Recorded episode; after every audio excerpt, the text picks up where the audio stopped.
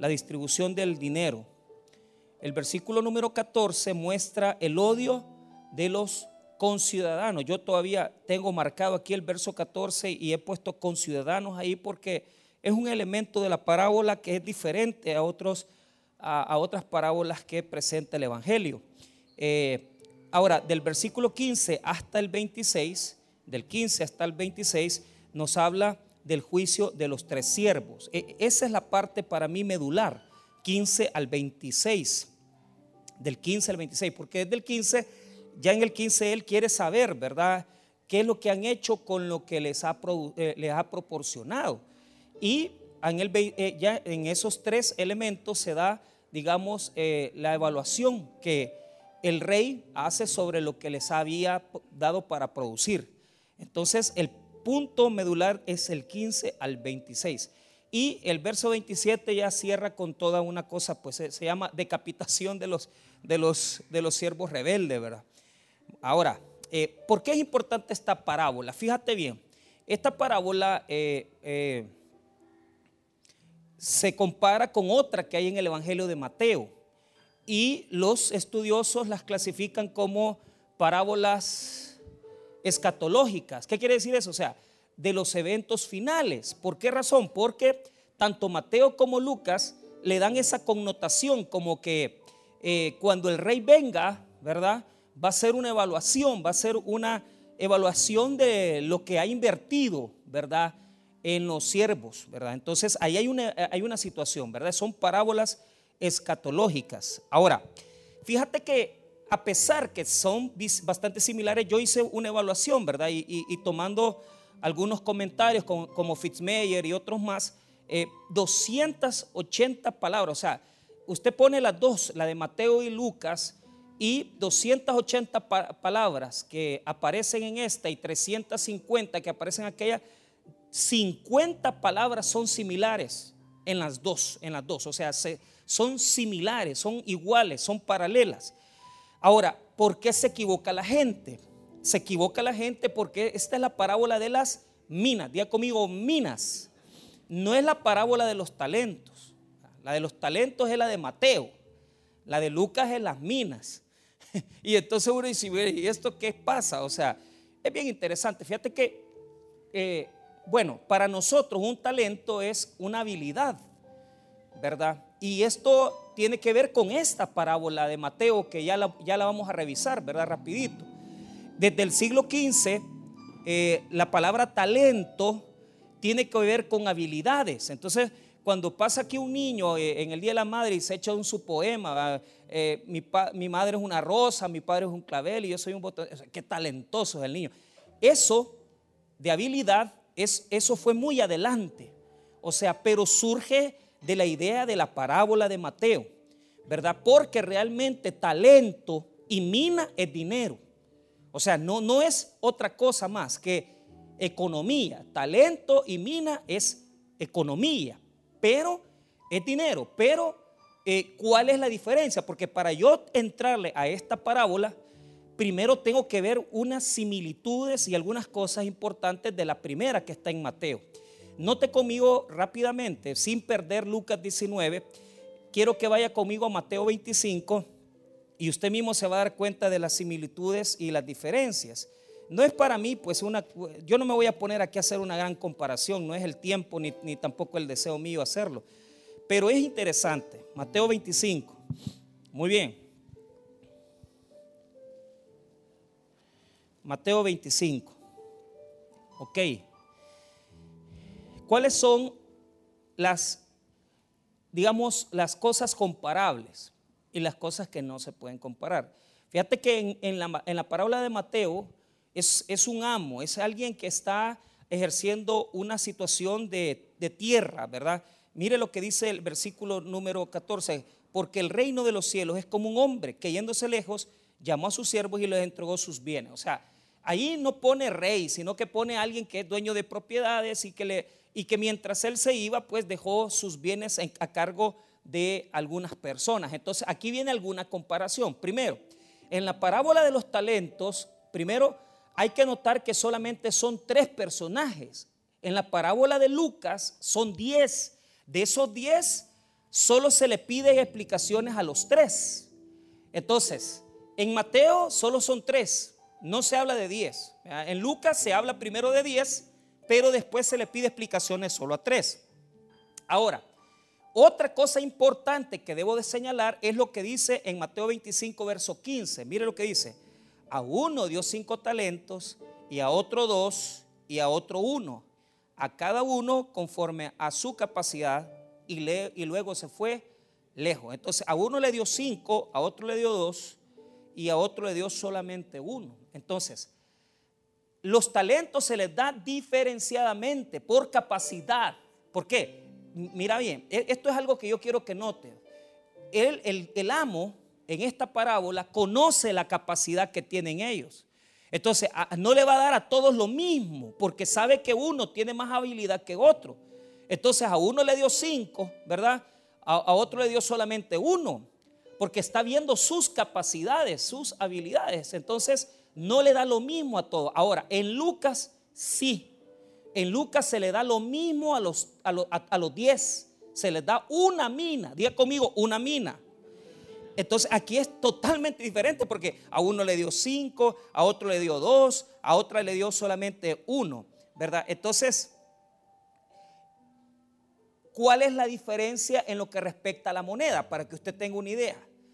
Un talento es el equivalente a, óigame bien, a prácticamente 20 años de trabajo del campo. 20 años de trabajo en el campo. ¿Podrá usted imaginar 20 años de trabajar? O sea, un talento es un montón de plata. Eh, eh, eh, yo estaba viendo aquí, dice, lo copié esto de, uno de los comentarios de Bobón, dice así, un talento en el mundo monetario del tiempo de Jesús era equivalente a 60 a 90 libras. O sea, se medía en peso. Era, podría haber sido plata o podía ser otro metal, ¿verdad? Porque eh, en la antigüedad plata había, pues también era muy importante. La gente tenía la capacidad de poder hacer acciones mercantiles por medio de el metal. Entonces, lógicamente, eh, 60, 90 libras y en un tiempo la plata tenía mucho valor, no es como ahora, que ahora la plata pues ya se sabe que, que no tiene mucho valor en comparación al oro, ¿verdad? Ahora, escuche lo que dice eh, eh, este erudito, dice, había una variación significativa dependiendo del metal en cuestión. El valor de un talento era equivalente al salario de 6 mil días de un jornalero, 20 años de trabajo. Así que el siervo el siervo que recibió cinco talentos le tocó una gran suma. Ahora, la mina no es así. La mina es menos, es un poquito. De tal manera que es, mire, por ejemplo, eh, el pago de un jornalero diario era de un denario. Un denario, es lo que, es lo que ganaba un jornalero al, al día. Un denario. Y una mina era el equivalente a 100, a, 100, a 100 días. O sea, no era gran cantidad. Eh, no podemos decir que fuera ni medio año, pues, pero digamos que era algo que se defendía, pero era muy poco en comparación al talento. Entonces, usted tiene una moneda, talento, que vale 20 años de trabajo, ¿verdad? Y, una mina que vale 100 días, 100 días de trabajo, que pues, es, es algo honroso, ¿verdad? Pero es poco en comparación al, al talento. Entonces, en la parábola de Mateo 25, cada vez que le va a pedir explicación a cualquiera de los tres, porque vuelvo, vuelvo a notar, ¿verdad? En el verso 15 solo hay tres. A uno dio cinco talentos y a otro dos y a otro uno, a cada uno conforme a su capacidad. Pero cuando comienza la evaluación de cada uno de ellos, note el versículo 20. Mire bien, y llegando el que había recibido cinco talentos, trajo otros cinco talentos diciendo, Señor, cinco talentos me entregaste, aquí tienes, he ganado otros cinco talentos sobre ellos. Entonces, pero note cómo responde el 21. Y su Señor le dijo, bien, buen siervo y fiel, sobre poco has sido fiel, sobre mucho te pondré, entra en el gozo de tu Señor. Entonces, note, ponga atención, en la parábola de los talentos, todos duplican menos el, que, el, tercero, que no hizo nada, lo enterró el talento, ¿verdad? El que tuvo cinco talentos hizo diez talentos, ¿verdad? Ahora, vea, vea, vea el versículo número, número 22. Llegando también el que había recibido dos talentos, dijo, Señor, dos talentos me entregaste, aquí tienes, he ganado otros dos talentos sobre ellos. Entonces, en la parábola de Mateo 25, todos duplican. El que hizo cinco, el que se le entregó cinco talentos, hizo diez. Y el que hizo, ¿verdad? Dos talentos hizo otros dos, hizo cuatro. Y a todos los felicita. Porque cuando ve el 23, que es la, felicitación del segundo, dice, su Señor le dijo, bien buen siervo y fiel, sobre poco has sido fiel, sobre mucho te pondré. Entonces, mire todo eso, mire todo eso. Mire, en la parábola de Mateo 25 son tres nada más. A cada uno se le entrega por capacidad. Cada uno de ellos duplica, duplica, pero se les da cantidades diferentes. Y a cada uno, a excepción del tercero que no hizo nada, se le felicita. Se le felicita. Note cuando llega al tercero. Mire el versículo 24. Pero llegando también el que había recibido un talento, dijo, Señor, te conocía que eres hombre duro, que sigas donde no sembraste y recoges donde no esparciste, por lo cual tuve miedo. Esa palabra es clave, tuve miedo. Y fui y escondí tu talento en la tierra. Aquí tienes lo que es tuyo. ¿Qué es lo que hizo? Lo enterró. Día conmigo, lo enterró. Vaya, con eso ya es bastante. yo, yo a veces aburro con estas cosas. Pero es que yo no puedo pasar por alto, ¿verdad? Eh, las comparaciones con los evangelios. Yo tengo una afición con esas comparaciones. Ustedes no se metan en las comparaciones, ustedes métanse en la parábola que estoy enseñando, que es el de las minas. Como que no estuviera enseñando las minas, sino que la de los talentos, pero, pero es que están amarradas. Entonces, porque si usted no lee la 25, el capítulo 25 de Mateo, usted no va a entender Lucas. Entonces, queda claro esto. Uno, que talento y mina no es lo mismo. Queda claro que en la parábola de los talentos solo son tres, en la de Lucas son diez, pero se evalúa solo a tres. Queda claro también que en cada uno de los que se han sido evaluados han duplicado, por lo menos el primero y el segundo. El último enterró el talento. Ahora, vayamos entonces a la parábola de nuestro eh, interés en esta noche. Vámonos a Lucas 19, donde nos hemos quedado. Amén. Muy bien. Note las diferencias. Mire lo que dice el versículo número 12. Dijo pues, un hombre noble fue a un país lejano para recibir un reino y volver. Llamando a diez siervos suyos, le dio diez minas y le dijo, negación entre tanto que vengo. Entonces, a cada uno se le dio una mina. O sea, eran 10 y se les dio una mina a cada uno. Entonces, pero en la evaluación, que está el verso 16 en adelante, solo son tres, solo son tres los que se evalúan. Entonces, a los otros, los otros no, no se les toma en cuenta. No se les toma en cuenta. Ahora, la otra diferencia es estas palabras interesantes. Mire el versículo número 13.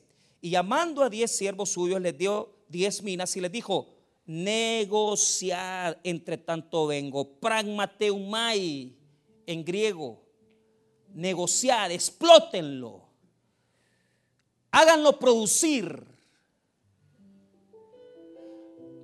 háganlo producir explótenlo, hagan lo que tengan que hacer para hacer que esto crezca.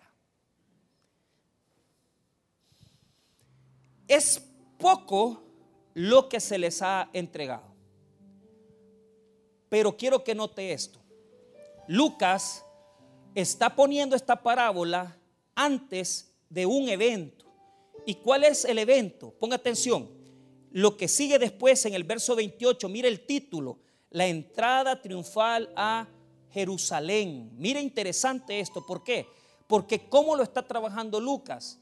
Lucas quiere dejarnos claro algo. Mire bien, si Jesús dentro de poco va a hacer la entrada a Jerusalén, la entrada triunfal, habrán muchas personas que están diciendo, ya va a reinar el Mesías, ya va a reinar Jesús. Va a llegar a tomar la ciudad y va a llegar a imponer sus leyes y va a poner justicia.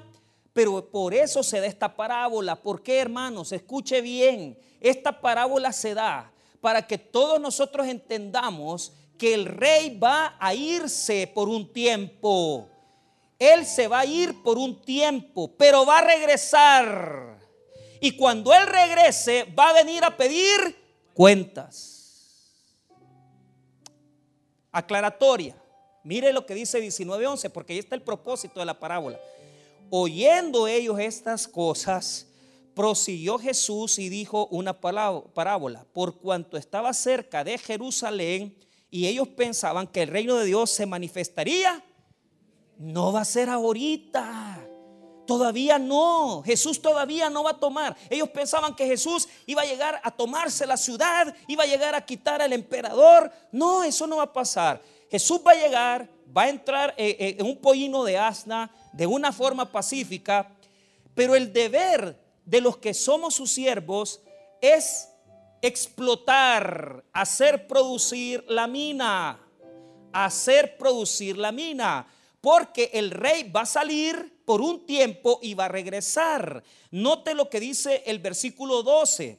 Dijo pues un hombre noble, se fue a un país lejano para recibir un reino y allá lo van a coronar. Pero él va a regresar. Cuando yo traduzco esta palabra, cuando yo traduzco esta palabra en el griego dice mientras está de viaje. ¿Qué está haciendo Jesús ahorita? Está de viaje. Pero va a regresar, señores. ¿Me entiende? Entonces, Él ha dejado minas. Él ha dejado minas para hacer producir.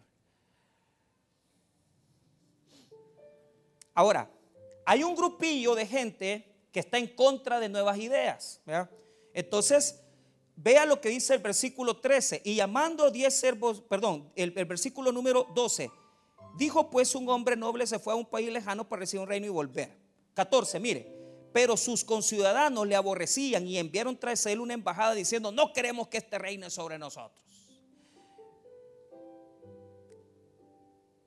Claro, en, Rusia usted no puede decir que Vladimir Putin está haciendo una guerra, eso es mala palabra. Por eso es que se ha prohibido a nivel internacional todos los noticieros rusos RT, Russia Today, Sputnik, que es otra, otra cadena también de los rusos, se ha prohibido. ¿Por qué? Porque él ahí prohíbe que hablen mal de él, aunque hay un grupo de gente que no está a favor, porque saben que Putin es un dictador y que eso de meterse en un país más pequeño que el de él, que es Ucrania, eso no debe de hacerse, porque eso ya pasó, ya pasamos la Segunda Guerra Mundial, se, firmó los acuerdos del, del Tratado ah, del Atlántico Norte. Entonces no podemos nosotros estar en guerra, no podemos entrar en una zona y decir esto va a ser mío y expropiarlo.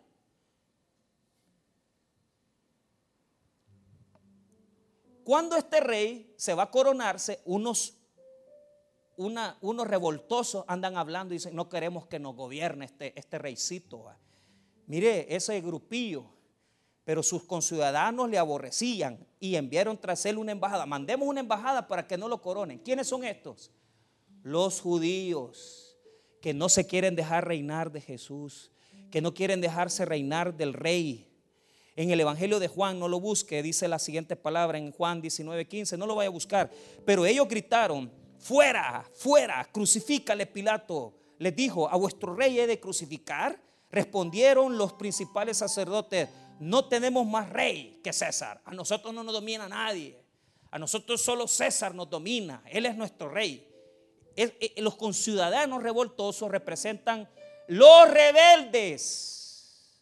Los rebeldes que no se quieren dejar gobernar.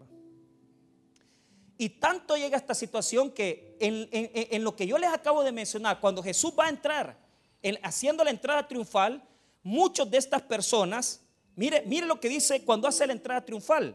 Allá abajito, en Lucas siempre 19. Y mire el versículo 38. Mire lo que dice, diciendo, bendito el rey que viene en el nombre del Señor, paz en el cielo y gloria en las. Esa misma gente que le está glorificando, oh Señor, bendito tú que vienes, son los mismos que van a decir, crucifíquenle, crucifíquenle. En, en una semana más van a decir, mátenlo. Son rebeldes. Hay gente, hermano, que no se quiere dejar gobernar por Dios. Y no necesariamente tiene que ser gente pecadora, gente que está viviendo lejos. No, son gente que simple y sencillamente no se quieren dejar gobernar del Señor. Y aparentemente, aparentemente son gentes que son religiosas. Son personas religiosas que tienen religión. Pero ¿sabe cuál es el problema? En su vida no gobierna el rey. Y no quieren que el rey lo gobierne. No quieren que el rey gobierne sus vidas. Ahora, preguntémonos quiénes son estos señores. Los que le van a entregar cuentas. ¿Por qué son tres para comenzar? Notemos y vamos a ir hasta el 16, Lucas 19, 16. Vamos a ver el primero, cómo salió de la evaluación. Note, vino el primero diciendo, Señor, tu mina ha ganado 10 minas. Él le dijo, está bien, buen siervo, por cuanto en lo poco has sido fiel, tendrás autoridad sobre 10 ciudades. ¿Salió bien el primero? Sí, sí. Salió súper bien.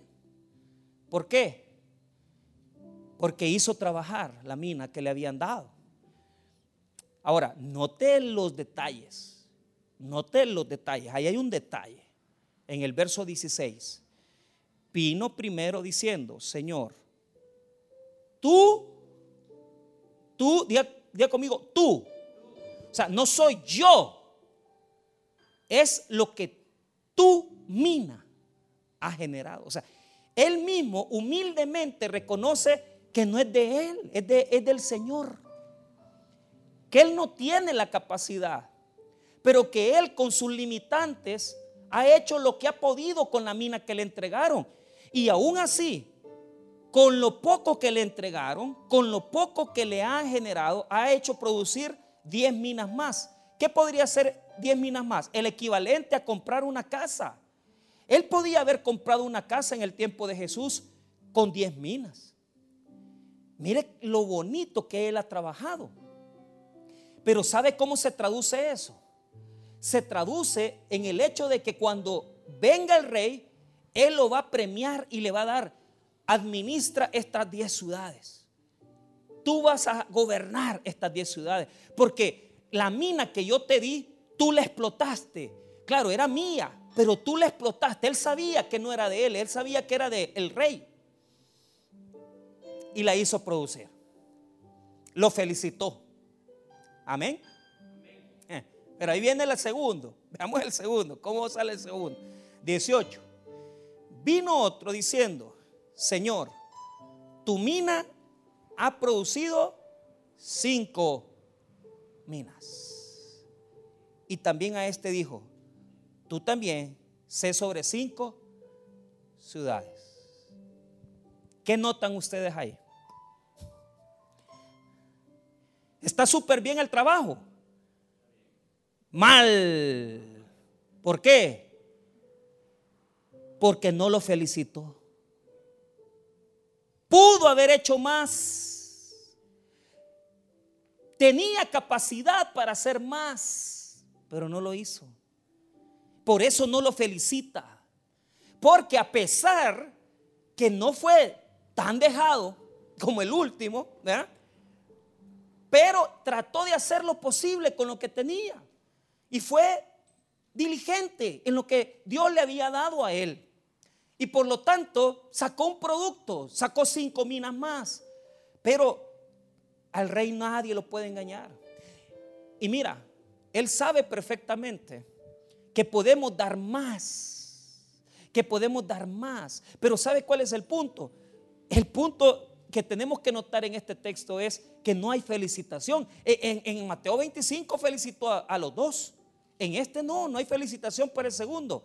Al primero sí se le felicita. ¿Por qué? Porque hizo todo lo posible, fue diligente en lo que hizo y trabajó y produjo 10 minas. Este produjo 5. Podía haber producido más, pero no lo hizo. Y veamos el último. Versículo 20. Vino otro diciendo, Señor, aquí está tu mina, la cual he tenido guardada en un pañuelo. ¿Qué hizo el de los talentos? La enterró. ¿Ah? Este la guardó en un pañuelo para que no se estrujara, para que no se arruinara. ¿Por qué?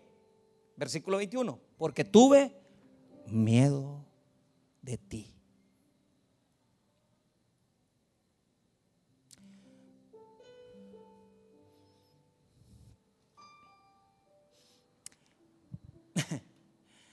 Mire,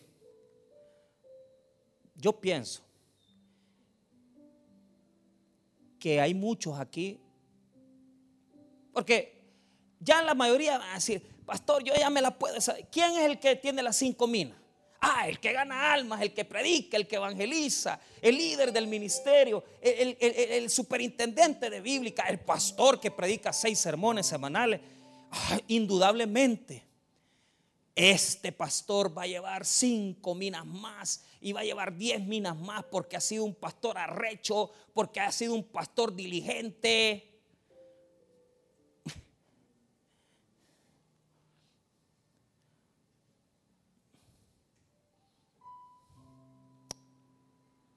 No es así.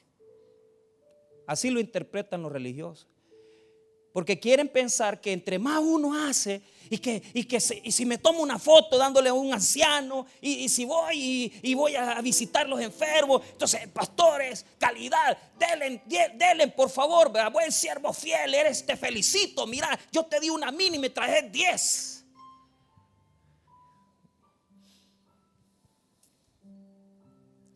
Pero note cómo es esto el último que representa a esas personas que están en las cosas de Dios. Fíjense bien, son personas que están en las cosas de Dios.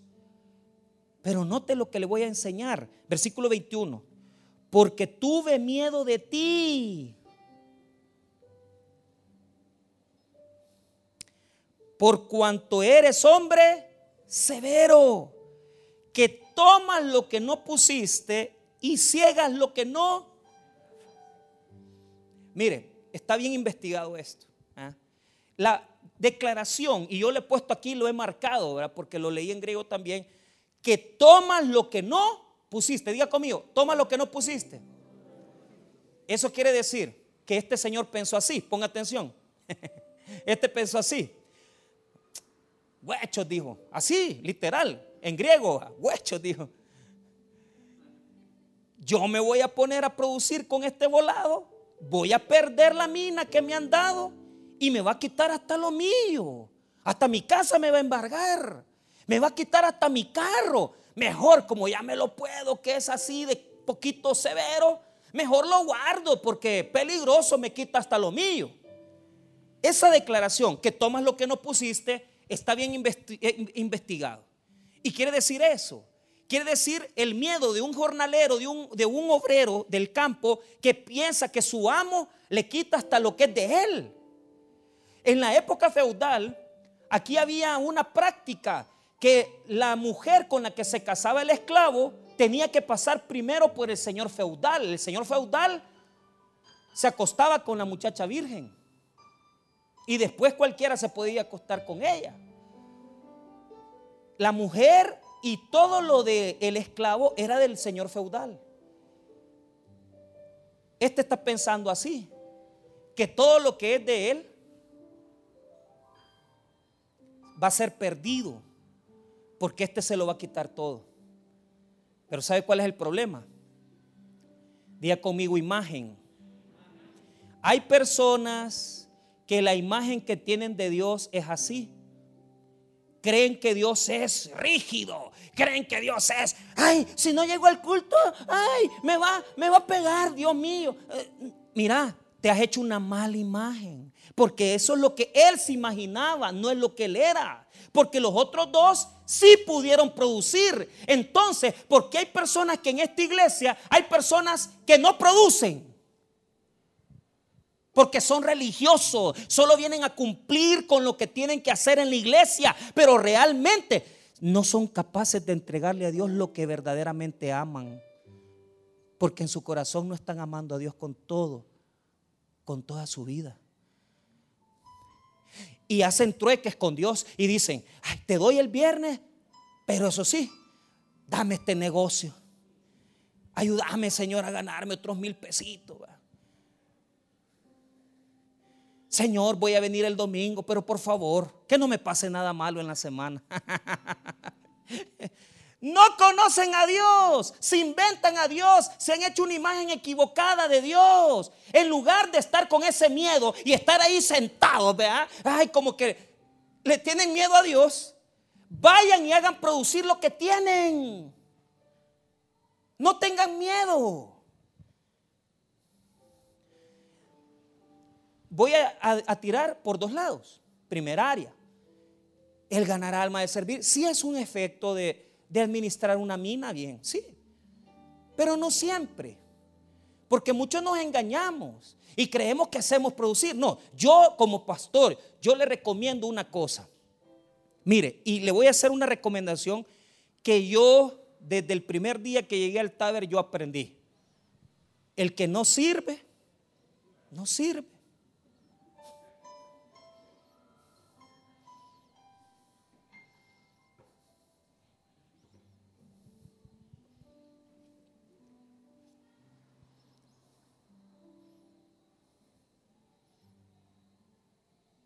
El que no vive para servir, no sirve para vivir.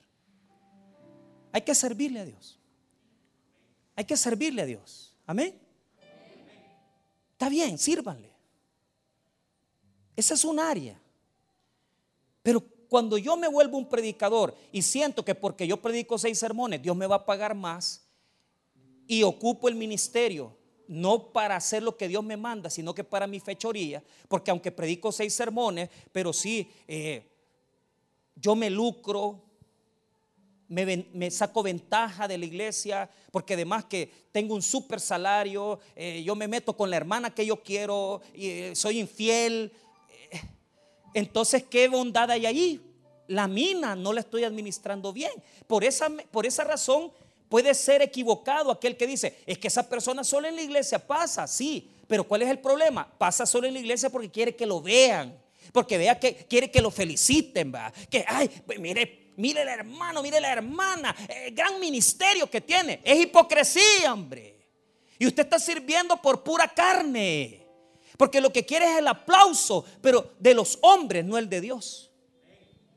Entonces, no se equivoque tampoco. Entonces, ¿cómo tengo yo que medir esto? Habemos personas que nos hacemos una imagen mala de Dios. Como que Él, ay, vas a creer, el pastor quiere que sirva. Si es que yo no le estoy molestando, yo le estoy diciendo la verdad, hombre. Yo no le estoy inquietando. Si yo, ¿qué gano yo con eso? Nada. Yo no voy, no voy a ganar 100 dólares más, 200 dólares más. Yo, yo no gano nada. Ahora, ojo con esto. ¿En qué nos va a medir el Señor? En la fidelidad. En la fidelidad que hemos demostrado al usar la mina y explotarla lo más que podamos. ¿Y, qué significa quitarse el miedo? Comienza, hermano, a confiar en Dios. Comienza a confiar en Dios en su vida diaria. Comienza a confiar en Dios en lo que usted hace. Mire, estos señores, el que ganó 10 minas, es una persona que anduvo metido en todo. Le dieron el ministerio, eh, le dieron el ministerio de cafetería, hizo producir la cafetería, la mantuvo limpia, aseada, comenzó a vender. Le dieron el ministerio de barrer la iglesia con torre fuerte, hicieron un buen esfuerzo, motivó a la gente, les dijo, señores, vamos a seguir sirviendo. Le dieron una predicación en la semana y la hizo con todo su corazón. Es que aquí no se trata de cuánto, es lo que Dios te ha puesto en tu mano. ¿Qué te ha puesto en tu mano? Cuídalo con fidelidad. para nosotros que somos religiosos, los que se dedican a, a las cosas religiosas como yo, pues a mí me ha puesto en las manos una iglesia, instruir las almas, traer a los pies de Cristo los perdidos. Pero en el caso suyo, que usted con dureza le salen palabras de su boca, cuide su familia por lo menos, hombre. Pero cuide también lo espiritual, cuide lo espiritual. Sea fiel en la mina que Dios le ha dado. Y no la destruya y no la dañe.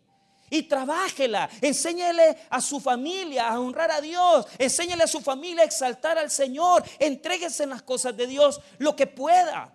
Pero enséñeles el amor, sea fiel en la mina que Dios le ha dado, pero no sea como este hombre que tuvo miedo y dijo, ay, Dios me va a castigar. Voy a estar aquí en la iglesia y metidito, sí, como yo puedo, sentado hasta donde yo logre hacer. No, no se quede con miedo.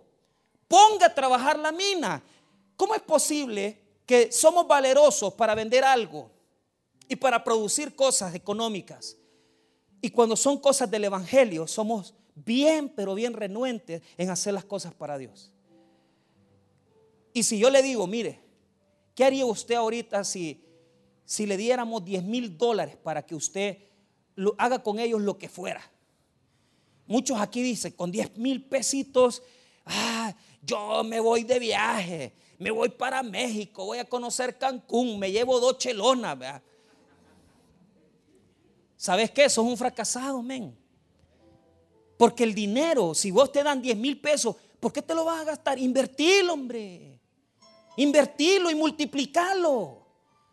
Comprar un lotecito y, y si te costó 5 mil pesos, venderlo en 5 mil dólares, 5 mil, 50. Pero ya le ganaste 50 pesos. Que no los tenías.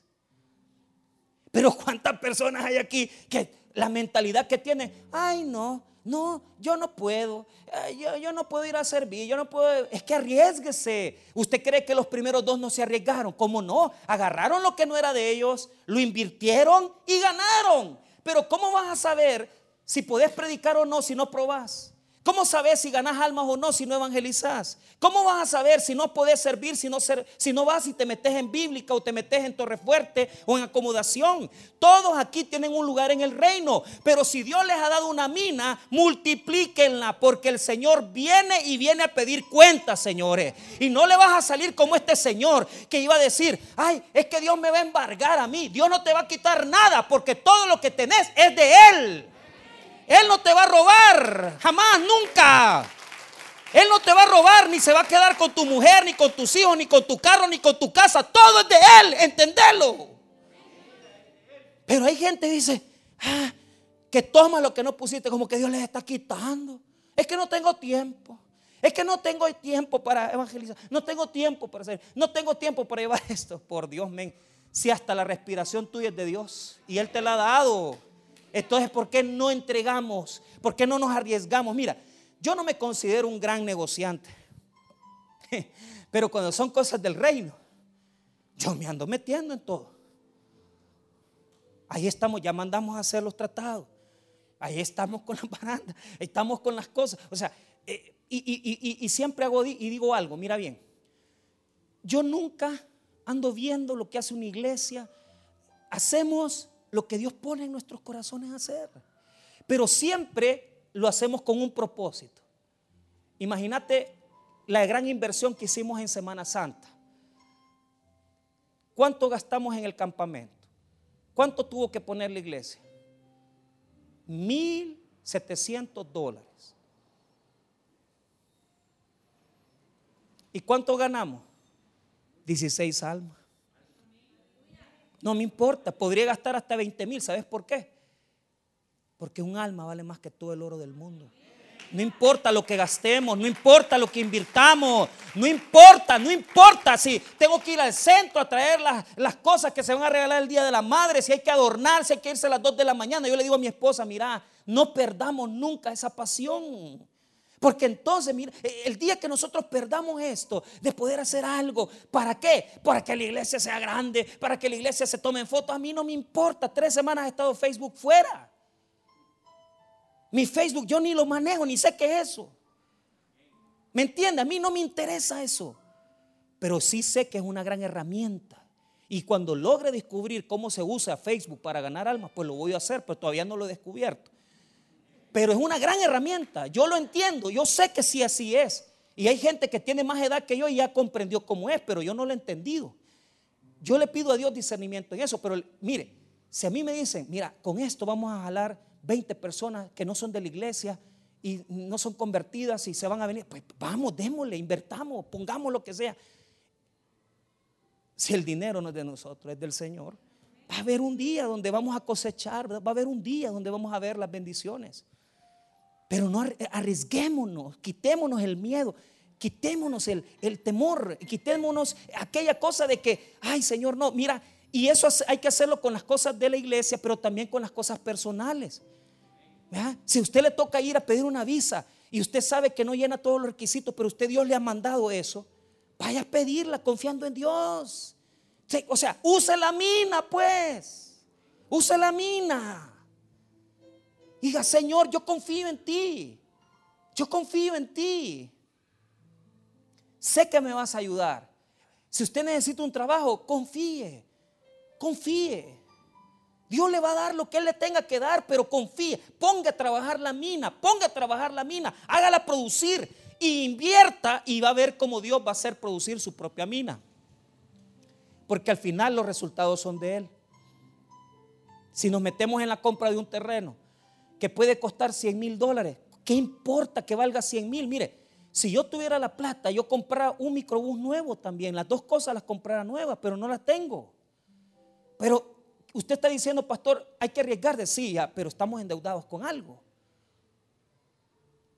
Pero si yo pudiera, yo me metiera al terreno, yo metiera un camión nuevo para jalar gente y todo, yo lo hago, hermano, pero poco a poco.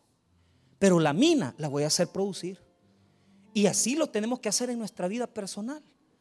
Si a usted le toca ir a trabajar, ponga la mina a trabajar, confíe en Dios.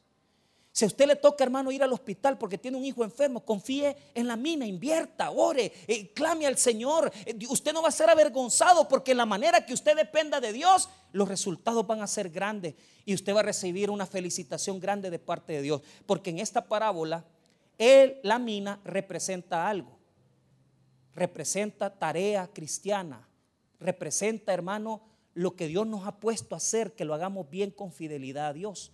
En la parábola de los talentos, lo que quiere decir son habilidades. Ahí sí se tiene que ver con los dones que Dios te ha dado espiritualmente. Pero en esta, en esta de las minas, lo que quiere decir Dios, si yo te he puesto como madre a criar dos hijos o tres hijos, o, te he puesto como padre a llevar una familia, hacelo con diligencia y con fidelidad. Si te he puesto una iglesia, administrala con sabiduría y fidelidad. Si te he puesto un ministerio en tus manos, hacelo con fidelidad, con amor, porque yo voy a evaluar el resultado y voy a ser fiel. Pero no seamos como este señor que se hizo una imagen falsa. ¿Y sabe por qué?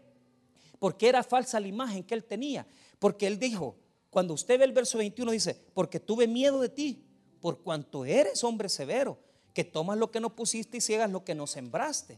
Entonces, esas son palabras de él. No, no era lo que el, el rey era. Porque el rey cuando vio que el uno le presentó cinco minas, ¿qué le dio? Le dio ciudades a administrar. ¿Qué quiere decir eso? Que no era tan severo, sino que era bondadoso. Él quería bendecirlos. Y ese es el Dios que nosotros tenemos, que si nosotros ponemos a trabajar la mina que Él nos ha dado, él es bondadoso con nosotros. Y ese servicio que hacemos de barrer la iglesia, de venir a servir al Señor, de venir a ganar alma, de venir a dar clase de escuela bíblica, de venir a predicar, Dios nunca se va a quedar con nada, te lo va a pagar grandemente porque Él es fiel para pagarle a lo que le sirven. Él no se queda con nada. Sírvale a Dios, aunque le duelan las piernas, aunque le duele el cuerpo. Entréguese porque Dios le va a premiar. Él es bondadoso. Él no te va a quitar lo que Él te ha dado. Él te va a dar más responsabilidad. Y te va a decir, has sido fiel en lo poco. Porque lo poquito que te di, ¿qué es lo que te ha dado Dios? Te ha dado una familia, cuídala. Te ha dado un ministerio, cuídalo, es poquito, pero hacerlo con amor. La gente piensa que cuando, cuando, cuando, cuando me ven y dice, es que vos estás alivianado, dice. ¿Y por qué? Porque has pastoreado iglesias grandes. Retrocedamos el tiempo. Retrocedamos el tiempo a 20 años atrás. Misiones con 10 personas, 8 gente. Estos quieren venir a predicarle a 40 gente y, ni le han predicado a 5. Y quieren subirse en los altares y ser famosos. Y se les olvida claramente que aquí, hermano, no es una cosa de ser, ser fiel un año, dos años, no.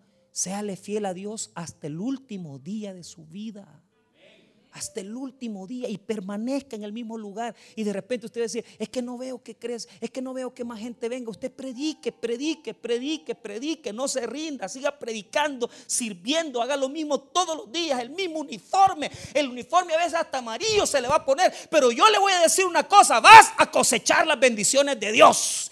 Porque el que persevera en el Señor, ese Dios le multiplica sus bendiciones. Pero no es una cosa de un año ni dos, es de comenzar de cero y aunque no tengamos nada y no veamos nada. Pero al final Dios va a decir, te bendigo. Sobre poco has sido fiel, sobre mucho te pondré. ¿Qué hizo el rey cuando este mal siervo le dijo todas esas patrañas y mentiras? Como vos decís que yo soy así, mire lo que dice el 22 y cerramos. Entonces él le dijo, mal siervo por tu propia boca te juzgo. ¿Por qué? Porque no era verdad, era mentira. Si los otros dos habían logrado hacer uno diez y el otro cinco, era falso lo que estaba diciendo. Al contrario, era bondadoso Dios. Sabías que yo era hombre severo, que tomo lo que no puse y que ciego lo que no sembré. ¿Verdad? 23. ¿Por qué pues no pusiste mi dinero en el banco para que al volver yo lo hubiera recibido con intereses? ¿Qué quiere decir? Que era mentira lo que estaba diciendo y que él con inteligencia podía haber logrado. Pero por lo menos decir, Ay, este señor es severo, entonces lo voy a poner a trabajar con intereses en el banco. Pero ni a eso pudo hacer. ¿Sabe por qué? Porque la verdad es una cosa. El que no quiere hacer y producir la mina.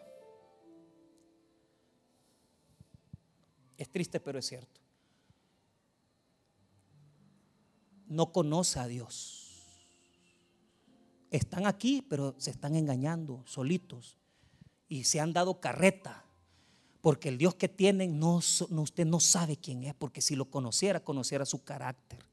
¿Y sabe qué haría usted si conociera a Dios? Le sirviera, fíjate. Pero como no lo conoce, por eso le tiene miedo.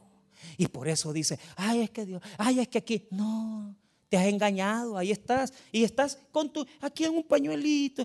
Ay, voy a guardar la mina de mi Señor. Ay, voy a ir al culto. Ay, qué bonito estuvo el culto. Ay, qué bonito estuvo el cantante. Ay, qué bonito estuvo el día. Dame la mina. Inútil. Se la voy a dar al que sabe cuidar. 24. Y dio y dijo a los que estaban presentes: Quitad la mina y dala al que tiene las 10 minas. Y eso es triste. ¿Por qué razón? Porque si Dios ya nos escogió para algo y Dios nos mandó para una misión determinada, imagínese aquel que le dio como labor cuidar una familia y ahora quién está criando tus hijos, otro varón. Así es Dios. Si vos no lo cuidas, se la dan a otro. Así es el Señor. Este no está haciendo nada. Entonces démosle a otro. Quitémoslo. Otro va a venir y va a producir y va a saber producir. Entonces, si vos entendés claramente que Dios es un Dios de misericordia, con bondad, y Él es el que premia a sus servidores, entonces, ¿por qué no decís desde este día, voy a trabajar mi mina? Voy a trabajar mi, mi, familia, voy a trabajar mi iglesia, voy a trabajar el ministerio, voy a producirle a Dios lo que Él amerita. Y así ha pasado muchas veces. Yo estoy consciente de eso.